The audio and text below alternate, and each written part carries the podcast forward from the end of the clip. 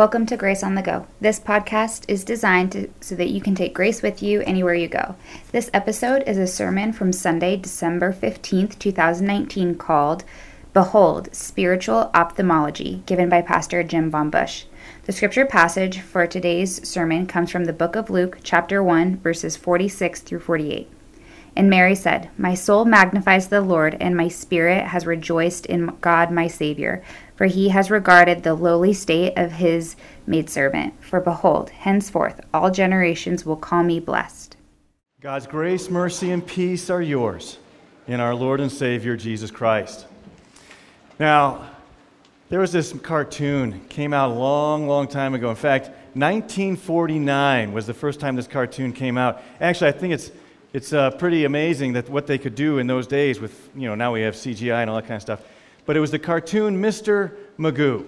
Anybody remember that? Mr. Magoo. Came out in 1949. I was still watching it. Yes, no, just kidding. Um, but it's about a healthy retired individual who is a little bit myopic, a little bit nearsighted, and he gets into all kinds of scrapes because of it. So I have the opening intro to that old cartoon for your enjoyment. Roadhog!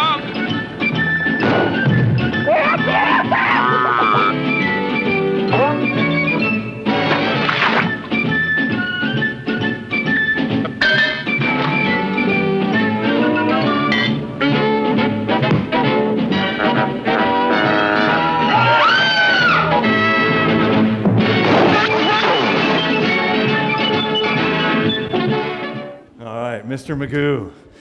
A little bit, you know, and, and so we had this, and every show was about all the havoc he would create, things that would go poorly, just because he couldn't see what was happening or coming. I mean, it was got a little uh, discombobulated there at the beginning, but he's on the railroad tracks, and he calls the, the train the one who's hogging the road. And then he goes to the barn and all that kind of nonsense. But the thing is, he would never admit that he had an eye seeing problem. He never would admit that maybe glasses would help, never admitted that he uh, had a myopic issue. And so it's something I think for all of us to kind of keep in mind that maybe sometimes we miss seeing the works and the grace of God because maybe we have a little trouble with nearsightedness, a little myopia going on in our lives. I'm not sure if I'm saying that word right. If Dr. Fornerado would hear. Myopia. Thank you very much. Thank you. so, and uh, I've had it since third grade. You'd think I'd know it by now. So, anyway, but what I've got here is just kind of a list of people from the Old Testament, even into the New Testament, that also struggled with some nearsightedness. We start out maybe with Abraham. And God comes to Abraham and says, You're going to be the father of nations.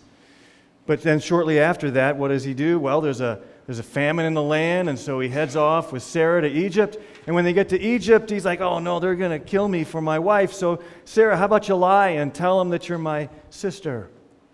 And so he had a, he had a nearsighted issue. He couldn't see the work and faith, he couldn't see the work and grace of God with faith. And so he was focusing more on saving his own skin. Then we have Sarah, his wife, who was told, You're going to have a baby in your old age. And at first she laughs. If you remember that situation, she laughs. And then when she says, Well, if this is really going to happen, I better take things into my own hands. I better get a son for my husband. And she says to Abraham, Here, my maidservant.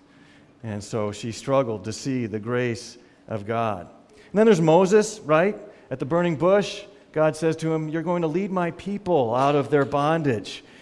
And Moses says, um, You know, they might still have a warrant out for my arrest in Egypt. I think I'd rather just, you know, I'd like to avoid bondage myself, so I'm not going to go back there. And I, not only that, I, I, I, don't, I don't talk so good. So maybe you should send somebody else. He had a hard time seeing the grace of God because he was more focused on staying out of trouble for himself, avoiding trouble for himself. Then there's Gideon. Remember one of the judges, Gideon? God comes to him while he's afraid and hiding in a wine press and, and, and doing his work, work, work with the wheat in the wine press. That is a tongue twister. But uh, God comes to him and says, You're going to be a mighty warrior, and you're going to rescue my people from the hands of the Philistines. And Gideon, really just kind of trying to lay low, keep a low profile, says, You must be mistaken. Let's, God, how about this? How about we put some sheep's wool out on the ground and you make the ground wet, sheep's wool dry? And then he, that happens, right? And then the next day he says, Well, how about we make the, wet, the wool wet and the, dry, the ground dry? And boy, every time it comes back, and I just hear Gideon, Can I ask again tomorrow? How about, can I ask again tomorrow? Because he was struggling to see. All he could see was this great country of Philist- the, the Philistines controlling them. And then last, you, you'll be familiar with this one Peter, when he's in the boat, Jesus is teaching from his boat, and all the people are on the seashore. And then Jesus says, Hey, Peter, let's go fishing. And Peter says, You know, I've worked all night. We don't fish in the deep water. I'd really like to just clean up and go home. But since you said so, we'll go out. And Jesus, right, a whole boatload of fish, a couple of boatloads of fish. And he says, Peter, now you're going to be a fisher of men. But I'm thinking that Peter is saying, Oh, I had my own goals in life. And I was going to do them by myself. I was I was going to accomplish these goals, the things I wanted to do independently. But Jesus says, No, you're going to do them with me, and you're going to fish for men. See, we got some, I think, you know, nearsightedness, spiritual nearsightedness is something we've struggled with from the beginning. But what we have offered here to Mary are the corrective lenses of faith, in which then she can see the abundant grace of God, not only to her but to all people, because Jesus will save all people from their sins. And so she now has these corrective lenses granted to her to be able to see God's work and, and grace with faith. As Pastor Dinger mentioned, there's five different times just here in Luke chapter 1 where the word behold is used. And, and so different translations translate those a little bit differently. Three times it was actually the word behold. Two times it says for indeed, I think is the phrase there every time it really means take a look, pay attention, watch. And so that's, uh, that's what we're going to explore for the next few moments from Luke chapter 1 as we continue to see how God says, with these corrected lenses of faith, then you'll also be able to see his abundant grace. So the first point is that Mary is a realist. Mary is a realist.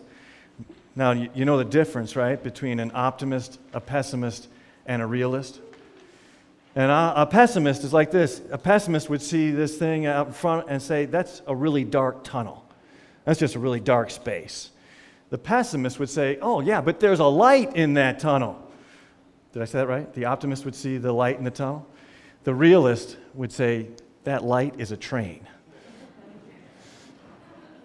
The realist kind of knows what's going on, right? The realist can see things the way they truly are. And so here I'll read again from Luke chapter 1. Then Mary said to the angel, How can this be, since I do not know a man? She's a realist. She knows where babies come from, and she knows that she hasn't done it. And so she says, This, this just really can't be done. That's the phrase of the realist. This can't be done. And yet, the phrase, this can't be done, should not be spoken by those who trust in God. When God is involved, saying it can't be done is no longer an option because God changes the reality for us. The realist looks at things and says, This is the way they are. And God says, But with the lenses of faith, you'll see the way He sees them. So imagine for a moment, it reminds me of this silly old story about a couple of fish who are swimming along in the pond. And it's just like day after day, they swim through the pond. But this day, as they're swimming along, they, they come up, uh, an older fish is swimming the opposite direction. So they kind of pass. And as they pass, the older fish says to these two young ones, So, boys, how's the water today? And they keep on swimming past. And then a few moments later, one of the young fish says to the other, What in the world is water? You know, let that sink in for a second. They, they just, it's just where we live, it's just where we swim. You ask me how it is, I don't know how to answer that question. I can't tell you what the properties are. I can't tell you what it's like. It's just water. It's where we live, it's the reality we're in. And I think sometimes that's what we end up with when we are realists, when we just look around us and we say it in different ways. Like I said, we expect tomorrow to be the same as yesterday because that's just the way things are. And we expect certain things in life or certain things to happen or because that's just the way things are. That's, that's real life, that's reality. And so Mary is saying, You know, I, I know how things work in this world, and that's not it, right? Conceiving is not how things typically work.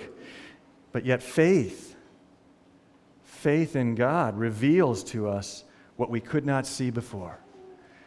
Faith reveals to us what we could not see before. So God says in this first behold that we're looking at, this first pay attention, He says, Watch what I'm going to do.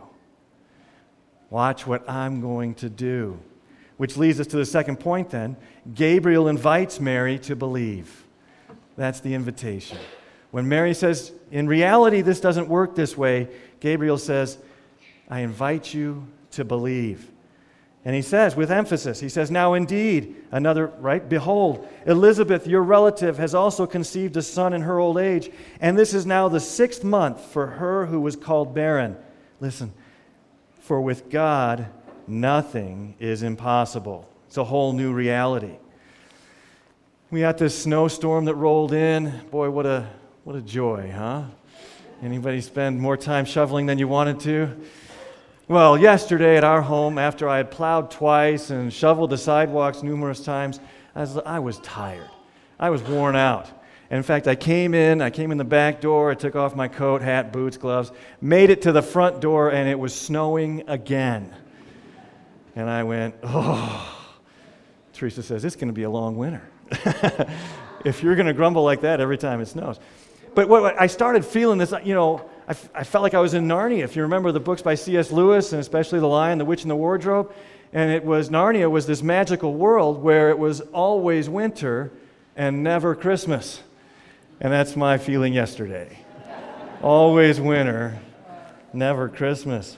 But it's this magical world, and the situation is that Lucy, the youngest of the four children, finds her way into this magical world through the magical wardrobe, and, but her, her siblings don't see it, they don't get it, and they, she comes back and tries to describe it to them, and they're like, It's not real. You're just pretending. You've imagined it. Or you're lying, so stop it. I mean, those are the two conclusions they came to. But Lucy wouldn't give it up she kept saying, No, it's real. I've been there. I've met people. We've done things. And so you just, just believe me. And from their point of reality, they're like, No, it doesn't work that way. So they visit with the professor. As you remember, they, the professor where they lived. And they say, We're concerned about our sister because she says she's been to this magical land of Narnia where there's talking animals and things of that nature. And, and, uh, and we think we're really afraid that either she's turning into this awful liar or she's lost her mind. Those were the two things, the conclusions they could come to. So the professor says, Okay, what do you know about your sister Lucy? Does she lie? Has she had a, a pattern of lying? Well, no. She's always been the one who tells the truth. Okay, so we'll check that one off. What about going mad? And the professor just answers this one himself. He says, I've been watching your sister. She doesn't look like she's losing her mind to me. And he says, and I know something about that. So, if the first option is that she's not lying, and the second option is, is that she hasn't lost her mind, the third option of there really being a magical world called Narnia must be true. If you take away the first two, it leaves you with one that may be, be very incredulous. It may be, wow, that's out there. Never thought about it like that. Hard to believe it. But it might exactly be the true one. And so, even in the book, this is a moment of faith. It is the opportunity for a faith response, a faith moment, just like the angel Gabriel has presented Mary with an opportunity for a faith moment. And it says, the scriptures tell us that as he presented this information, the gospel, this one who you will give birth to, will name him Jesus. He is the Savior of the world, saving people from their sins. And he will, he will in fact, grow, and he will be the Savior, and he will be the King. And then he sa- and it says the Holy Spirit will do all this work. The Holy Spirit will do this work. And just like we saw in these waters of baptism, God is the one doing the work and it's the Holy Spirit who works faith within us. And so, even now, these corrective lenses of faith will help us to see what God is saying He will do. And it is invitation to believe. Because God's reality, very different than our reality, God's reality is based on what He can do.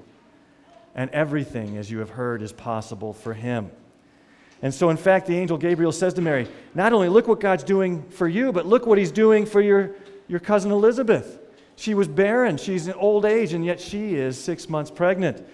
And so look at what else God is doing. So Mary goes to visit her cousin Elizabeth, brings us to the third point. Elizabeth testifies to God's faithfulness. Testifies to God's faithfulness.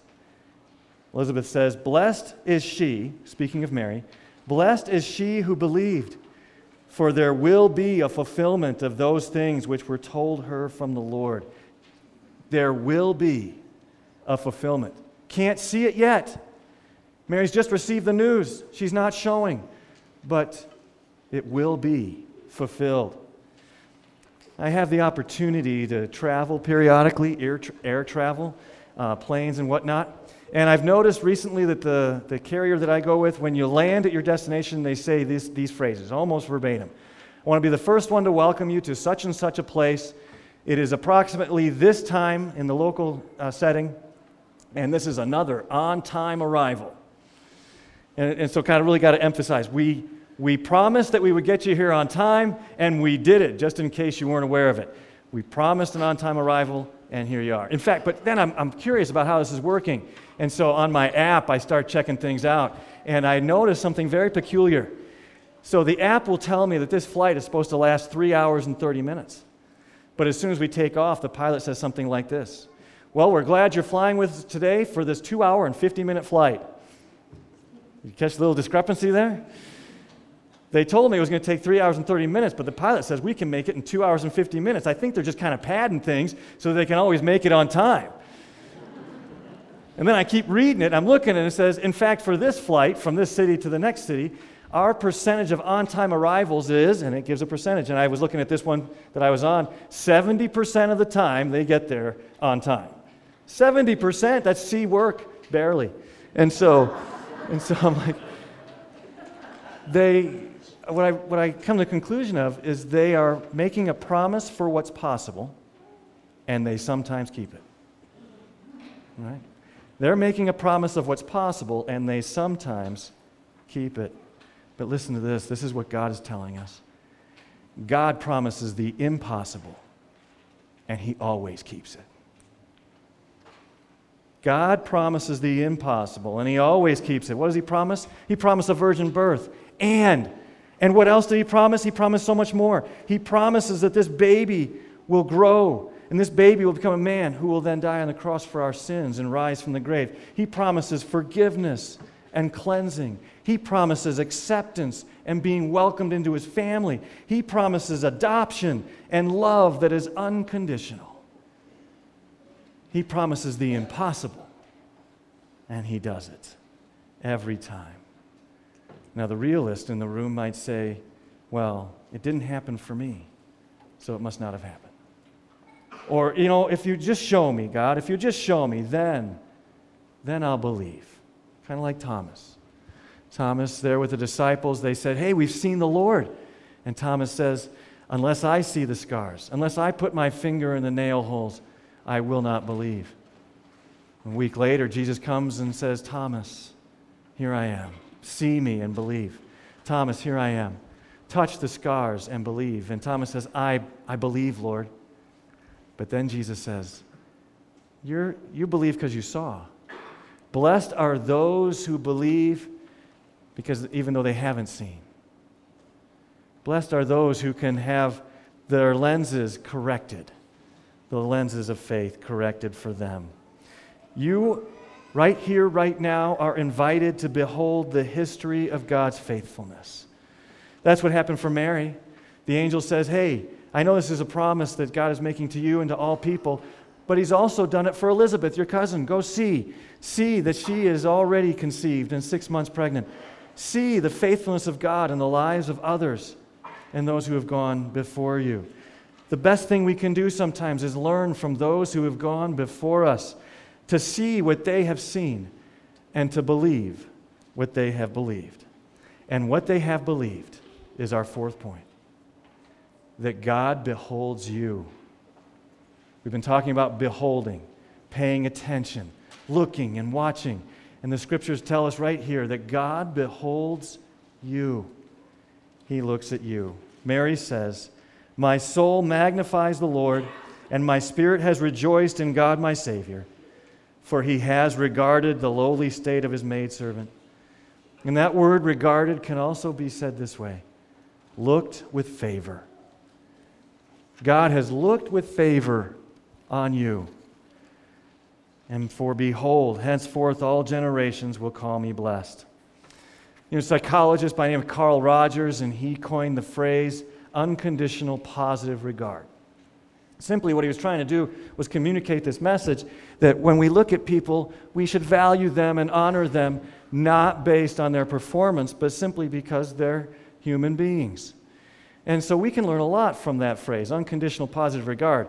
When I went through my counseling program, I felt like I was the one in the room that had more reason to believe it than anybody because I knew that God had created all of us as image bearer, his image bearers and that He has redeemed us through the precious blood of His Son, Jesus Christ. And so I can look at all people, as Paul says, to look at those, to look at all people as those who Christ died for. And so again, Carl Rogers says we can use this idea of unconditional positive regard. Look at people with value, regardless of their performance. But what I'd like to share with you this morning is that when God talks about unconditional love, unconditional love, he looks upon us with this unconditional love based on His performance, what He has done, His creative work in you, His creative work in what He has done for you. So it's not based on our performance, thank God, but based on His performance. God sees you. He looks at you with favor. He sees the whole you. He sees who you are in Christ and what you are to him. And so Mary's response, may it be done. May it be done as you have said it would be done. And she, her final, the final behold I want to look at this morning, she says, Behold, look at me, a servant of the Lord. Look at me, a servant of the Lord. Wow. I mean, that is a humble faith response. She sees the grace and love and majesty of her Savior, who will be born as a baby to her. A humble faith that led to truly seeing God's reality. And so, God's reality is simply this that nothing is impossible for Him. He is faithful. His vision is perfect and clear, even though ours is broken. And He sees you. And He loves what He sees. Father in heaven, thank you so very much for the grace that you have poured out upon us today. And so, please, Father, as an act of your grace, correct our vision that we might see through the lenses of faith, to see who you are and to see what you have done for us, and that we might receive the abundance of your love and grace. In Jesus' name, amen. This week at Grace Lutheran, we are having our annual canned food drive for the Christmas food boxes. If you would like to drop off some canned food here, uh, that would be absolutely wonderful. All of the classrooms have a goal of 300 cans. And if you know of a family or of someone in the area who could use a food box, please make sure to contact them and ask them if it's okay and then pass their name along to the church office. Also, Wednesday, December 18th at 7 p.m., we are holding our Advent worship service with Holden Evening Prayer, and this week's theme is Christmas in Denmark, with history and traditions of Denmark with a dessert reception to follow. Also, make sure to mark your calendar for Christmas Eve. Uh, we have worship services at 5 and 7 with a living nativity and candlelight, and then again at 11 p.m. with Holy Communion and candlelight.